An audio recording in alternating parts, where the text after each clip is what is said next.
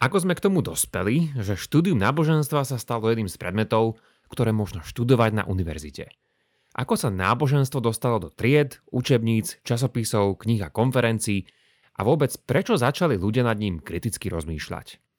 A tieto a súvisiace otázky nás čakajú práve v dnešnej dávke. Počúvate pravidelnú dávku, vzdelávací podcast pre zvedochtivých, ktorý nájdete na denníku ZME. Ja som Andrej Zeman a v mojich dávkach sa zaoberám témami religionistiky. Podporte našu tvorbu jednorázovo, trvalým príkazom alebo cez Patreon a všetko info je na pravidelnadavka.sk. Veľká vďaka, vážime si to.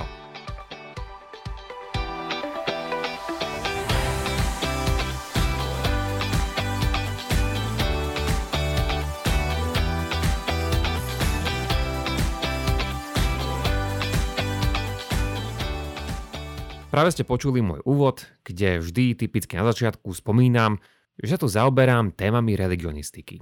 Nuža, dnes nastal čas povedať si niečo práve o nej. Aj keď to bude skôr o takej úvahe a o jej počiatkoch. Napriek tomu, bude to snad celkom dobrá úvaha a príbeh. Kedy si dávno na začiatkoch nášho podcastu som mal dávku, v ktorej som vravel, ako sa význam pojmu náboženstvo s dejinami menil. Najprv bola nejaká istá duchovná čnosť, ktorú by sme dnes označili ako nábožnosť. Neskôr však náboženstvo začalo označovať nie už nejaký vnútorný psychologický stav či zvyklosti jednotlivca, ale čosi externé a vedecky viac uchopiteľné. Inými slovami, náboženstvo sa počas dejín stalo niečím, čo možno študovať a čomu sa vznikajúci odborníci v tejto nejakej novej oblasti začali snažiť porozumieť. Dnes to možno berieme ako celkom prirodzenú vec, ale mnoho vecí, čo nám dnes príde prirodzených, tak v minulosti vôbec nebolo samozrejmých. Ak nám to príde samozrejme dnes, tak len preto, lebo pred nami žilo mnoho jednotlivcov, ktorí nám to nakoniec umožnili. Veľakrát sme sa v mojich častiach pozerali na isté aspekty náboženstva. Či už nejakú časť biblickej či vedeckej histórie, alebo nejakú tú zapeklitú a dôležitú debatu. Dnes teda spravíme od tohto všetkého krok späť a zamyslíme sa nad tým, ako a prečo takéto diskusie vôbec dnes máme. Teda kto, ako a hlavne prečo začal niekto študovať náboženstvo ako jednu z vedeckých disciplín. Zameriame sa pritom len na samotné začiatky moderného štúdia náboženstva a neskorší vývoj nás čaká v niektorej budúcej dávke. A keďže štúdium náboženstva sa v slovenskom jazyku označuje ako religionistika, tak našimi hlavnými otázkami dnes budú tieto. Ako začala vznikať religionistika a ako sa začala odlišovať od teológie.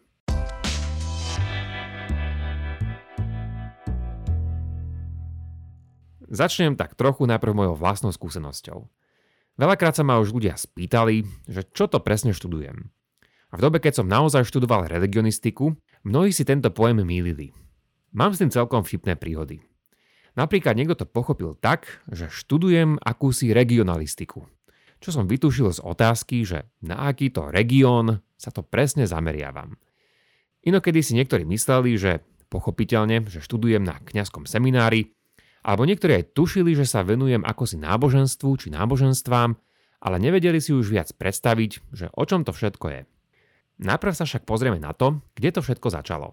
A veru otázka, kde to začalo, sa môže zdať ľahká, ale to celkom problematická hádanka, podobne ako iné otázky typu, že kedy začal stredovek, novovek, či povedzme, kedy začali ľudia rozmýšľať vedecky, alebo prvýkrát o evolúcii.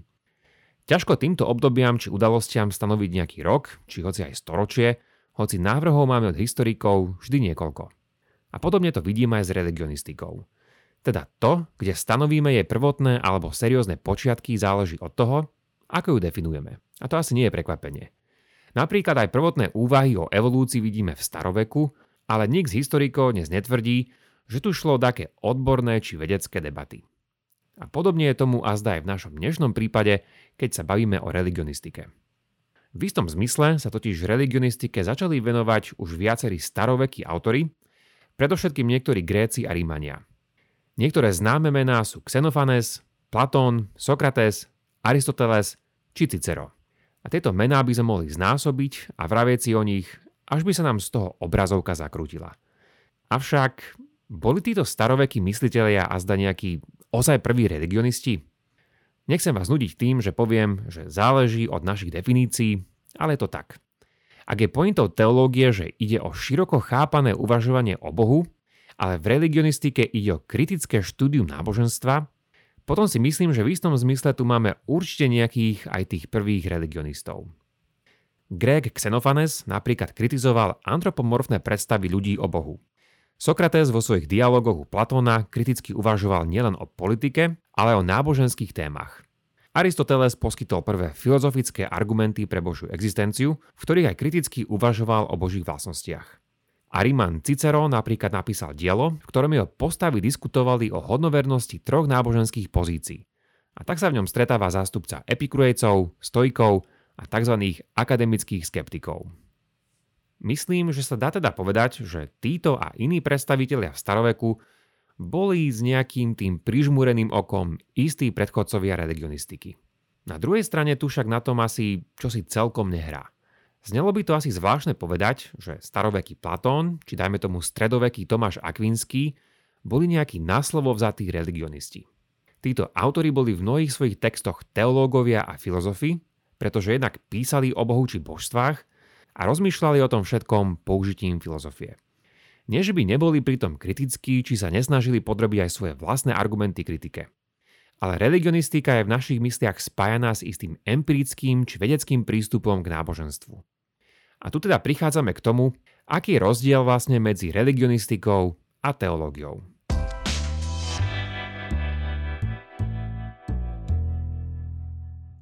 Tak, aký je teda rozdiel medzi religionistikou a teológiou? V prvom prípade treba povedať, že toto rozlíšenie je moderné a nenachádzame ho vôbec v nejakom stredoveku. Je to koncept, je to rozlíšenie, ktoré sa začalo vytvárať na začiatku novoveku a o chvíľu si o tom povieme čosi viac. Jedna učebnica vraví, že religionistika je intelektuálna aktivita, ktorá sa podobne ako iné vedy snaží o poznávanie tohto sveta a nie o duchovný či morálny rast jednotlivca. Tento vnútorný rast môže byť akýmsi vedľajším výsledkom, čo celkom v pohode, no nemá byť jeho cieľom, ako by to malo byť v prípade teológie. Skúsim sa na to pozrieť ešte inak, trošku formálnejšie. A zhrniem do pár bodov, ako vidia súčasní odborníci rozdiel medzi týmito dvoma disciplínami. Poprvé, teológia je normatívna, ale religionistika deskriptívna.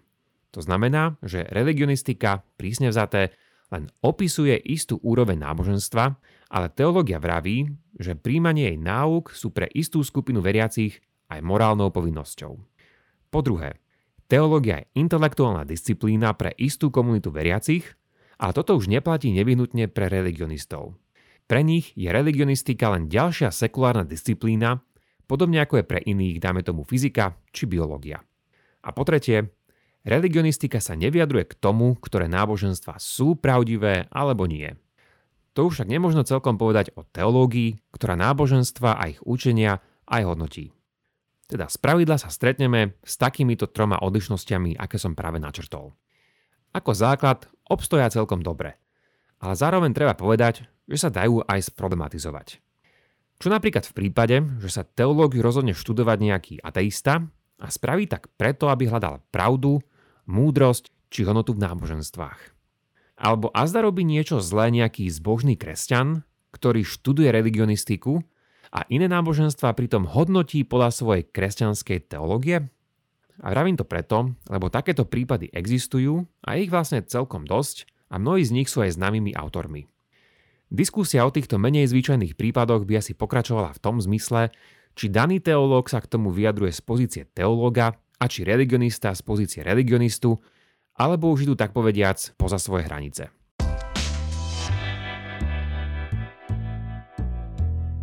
Ahojte, tu je Jakub a prepáčte, že kradnem Andrejovi priestor, ale k veci, lebo nemôžem byť dlho. Ak sa vám táto dávka páči, vypočujte si aj bodku na záver, teda extra obsah, kde k nej Andrej ešte čo to povie. Za cenu dvoch odrieknutých káv získate 4 bodky mesačne a dostanete sa k ním cez pravidelnadavka.sk alebo priamo cez náš Patreon. Toľko odo mňa a užite si zvyšok dávky.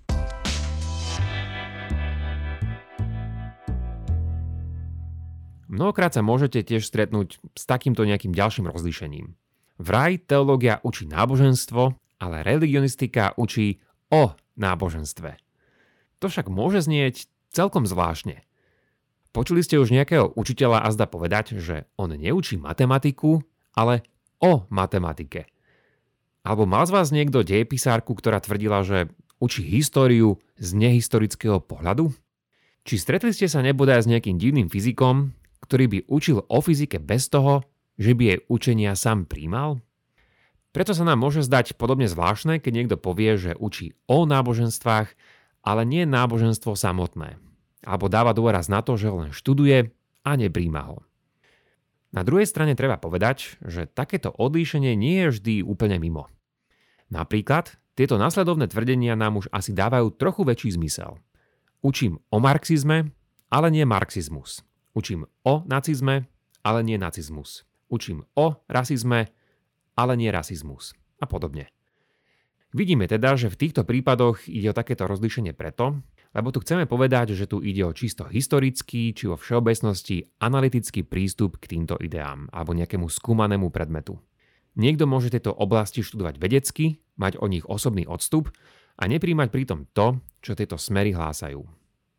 Ale doteraz sme ešte nespomenuli jeden iný a zásadný rozdiel.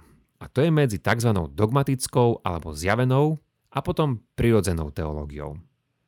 Dogmatická teológia je tá, ktorá pracuje s teologickými náukami, môže ich rozoberať a bližšie skúmať, ale pritom zároveň aj predpokladá ich pravdivosť. Na druhej strane je tu prirodzená teológia a tá je otvorená filozofickému skúmaniu toho, či Boh existuje, aké má vlastnosti a pozerá sa na mnohé s týmto súvisiace otázky. Veľakrát sa táto činnosť označuje aj ako filozofia náboženstva, ale nie je tomu úplne tak. Sú medzi tými rozdiely, ale O tom niekedy inokedy. Podstatné pre nás je, že dogmatická teológia dnes nie je súčasťou religionistiky, ale prirodzená teológia či filozofia vedy už áno. A teda to, či teológia patrí pod religionistiku, záleží od toho, akú teológiu máme na mysli. Ak je religionistika vedecká disciplína, potom musí ísť o novodobý prístup, keďže samotná vedeckosť je relatívne nedávny prístup štúdiu nášho sveta. Preto asi nie je prekvapením, že takto chápaná religionistika dostala nový nádych s prístupom novoveku. A to konkrétne po príchode protestantskej reformácie v 16. storočí, a to zvlášť po jej následkoch, ktoré v Európe zanechala. Platilo to v minulosti a platí to aj dnes, že ak nevieme naše spory vyriešiť diskusiou, potom nám ostáva v konečnom dôsledku len násilie. A tým je pre nás 16. a 17. storočie veľkou ukážkou. V tej dobe sa v Európe odohralo niekoľko krvavých konfliktov a vojen medzi protestantmi a katolíkmi. Treba povedať, že mali zároveň veľký politický rozmer, ale ich náboženskú stránku nemožno pritom vôbec ignorovať. A bolo to práve počas a po týchto násilných stretoch, keď sa viacerí začali zamýšľať nad lepšími riešeniami. A práve niekedy v tejto dobe vidíme novodobé korene religionistiky. Myslím, že nám môže pomôcť takýto nasledovný obraz. Predstavte si vznik kritického štúdia náboženstva ako jednu postupne sa zväčšujúcu rieku. Čím sa posúvame od reformácie ďalej, tým nadobúda viac svojich sútokov. A tými sú tieto. Uvedomenie si našej náboženskej rôznorodosti, vynájdenie tlače, dôsledky náboženských vojen, vedecká revolúcia, osvietenstvo a napokon neskorší spoločenský a vedecký vývoj v 19. a 20. storočí. Pozrime sa však dneska iba na tú kolísku tejto religionistickej rieky. Ktorí boli tí niektorí myslitelia, ktorí sa zaslúžili o tento postupný vývoj. Stineme si naozaj spomenúť len pár stručných príkladov, ale za to niektoré dôležité a zaujímavé mená a osobnosti. A v tomto období teda nachádzame niektoré diela a ľudí, ktorí sa svojimi kumulatívnymi snahami nakoniec zapríčinili o kritickejšie štúdium náboženstva – Jedným z takýchto autorov bol francúzsky štátnik, diplomat Jean Baudin. Baudin žil v 16. storočí počas doby, v ktorej zažíval mnohé aj vojnové konflikty medzi katolíkmi a protestantmi vo Francúzsku. Myšlienky o tom, ako prekonať tieto náboženské rozdiely, ležalo v tom čase isto na mysli mnohých vplyvných ľudí, no Bodán o tom napísal knihu. Zajiste ste aj vy počuli vtip, ktorý sa začínal takto nejak. Stretne sa kresťan, moslim a žid. Prípadne ste to samozrejme počuli v nejakej tej inej obmene. A v jeho knihe sa však nestretli len traja z nejakých svetonázorových pozadí, ale celkom väčšia skupina. A ich počet je zrejmy z názvu jeho diela. Z nášho pohľadu nieslo tak trochu krkolomný názov. Volalo sa Kolokvium siedmých o tajomstvách úžasu. Pre prípadné ujasnenie, kolokvium označuje stretnutie odborníkov či odbornú diskusiu. Z názvu sa teda dozvedáme, že šlo o stretnutie siedmých odborníkov, a to katolíka, evanielika, kalvína, moslima, žida, prírodného filozofa a skeptika. Rozprávajú sa tu ako rovnocenní partneri. Tak teda, na čo konkrétne prišli a ako vyriešili svoje teologické, respektíve svetonázorové rozdiely? Práve že na nič. Alebo aspoň na nič definitívne. Stretnutie sa ukončilo priateľsky a dohodli sa, že budú v diskusii pokračovať. Žiaľ, Bodan už nenapísal žiadne pokračovanie, kde by tieto myšlienky ďalej rozvíjal. Kritériom týchto siedmých ľudí, ktorí sa tu stretli, však bolo to, že by sa mali zhodnúť na náboženstve, s ktorým by všetci súhlasili. Pre autora to znamenalo jedno, že to najpravdivejšie náboženstvo je to najstaršie. A teda, ak by sme výskumom prišli na tú najstaršiu formu náboženstva, prišli by sme zrejme aj na spôsob, ako priniesť do Európy teologický zmier. Alebo teda aspoň Takto nejak si to Bodan predstavoval. Všimnime si pri tom, že tu ide o isté prvopočiatky toho, čomu sa vraví komparatívna religionistika. Teda zahrnutie a porovnávanie viacerých náboženstiev do diskusie. Toto dielo však malo len naozaj veľmi slabý vplyv, keďže do polovice 19. storočia kolovalo len v niektorých rukopisoch. Jeho autor bol však jedným z viacerých, ktorí začali hľadať akúsi pravdivú verziu náboženstva a pohnutkou teda bola snaha o zmierlivé riešenie teologických konfliktov. Ďalší mysliteľ, ktorého si nespomenieme, bol Edward Herbert, často označovaný ako Herbert z Cherbury. Budeme ho naďalej označovať skratkovite ako Herbert. V porovnaní s Bodánom nachádzame niekoľko rozdielov. Herbert bol jednak angličan a čo je podstatnejšie, bol oveľa známejší a jeho diela mali ozajstný dosah. Jeho meno je pre mnohých zrejme celkom neznáme, ale tu je dobrý dôvod, prečo je naozaj celkom dôležitý je považovaný nielen za jedného z prvých deistov, ale aj za samotného zakladateľa anglického deizmu. Teda predstaví, že Boh existuje, ale do sveta nezasahuje. Jeho metóda bola značne iná. Nesnažil sa nájsť najstaršie, ale najuniverzálnejšie náboženstvo. Teda také, ktoré by malo čo najviac spoločných znakov spomedzi rôznych náboženských tradícií. Herbert takto našiel 5 spoločných náboženských učení. Boh je len jeden, Boh si zaslúži úctu, respektíve velebu. Hlavným cieľom náboženstva je čnosť, ľudia majú povinnosť ľutovať svoje hriechy a existuje posmrtný život. Ako vidíme už len na týchto dvoch príkladoch, tak ľudia začali mať rôzne prístupy k tomu, ako možno študovať náboženstvo a čo je podstatou tohto nášho výskumu. Po Herbertovi nasledovalo mnoho ďalších kresťanov, židov či deistov, či už hlavne v Anglicku, Holandsku alebo Francúzsku, ktorí podobnými kritickými úvahami postupne prispievali k tvorbe moderného štúdia náboženstva. Mnohí zo svojich kritík najprv vynímali kresťanstvo. Niektorí úprimne a niektorí preto, aby boli opatrní a nedostali sa do problémov. A iní začali tvrdiť, že kresťanstvo a Bibliu treba začať študovať rovnako kriticky ako iné náboženstva a posvetné texty. Medzi týchto dvoch hlavných predstaviteľov patrili hlavne Baruch Spinoza a David Hume. A o nich som už mal niektoré dávky. Napokon to všetko viedlo do 19. storočia, ktoré zažilo explóziu mnohých nových vedeckých disciplín, ktoré dali modernej religionistike novú tvár a takisto mnoho nových prístupov. Okrem Darwinovej evolúcie tu stretáme predovšetkým vzrast biblickej kritiky, sociológie, antropológie a psychológie. Ale tento vývoj na nás čaká v niektorej z našich budúcich dávok. Avšak čo v prípade, že vás zaujíma štúdium náboženstva a chceli by ste vedieť, ako to vyzerá povedzme so štúdium religionistiky v takom zahraničí? A keďže ide naozaj o dobrú a zvedochtivú otázku, pozriem sa na nej v mojej bodke na záver.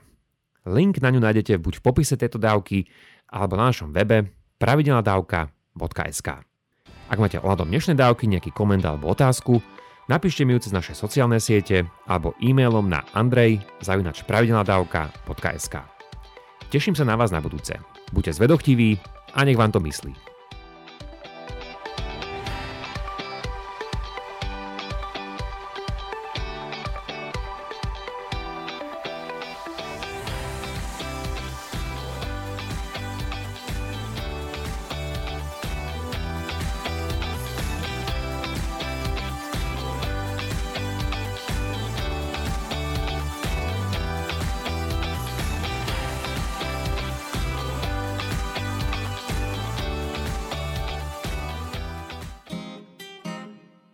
Viete, čo je to piatoček? Ja vôbec, ja akože absolútne vôbec, hej. Skutočne? Nie. Piatoček je satirický podcast nie len o politike. Klamstva, klamstva a klamstva. Kristína, Viktor a Adam vás v ňom každý týždeň prevedú tým najbizarnejším, čo sa stalo na Slovensku aj vo svete. V každom dieli vyberú aj tragéda týždňa a na záver sa možno aj trochu opustia. Čože? Piatoček vychádza prekvapivo každý piatok. Vždy vo výplatný termín júnovi, júlový, to znamená vo výplatnom termíne za kalendárny mesiac mája. Nájdete ho vo všetkých podcastových aplikáciách. A je jen. Poskávame vás všade. Viete čo, urobím to tak, že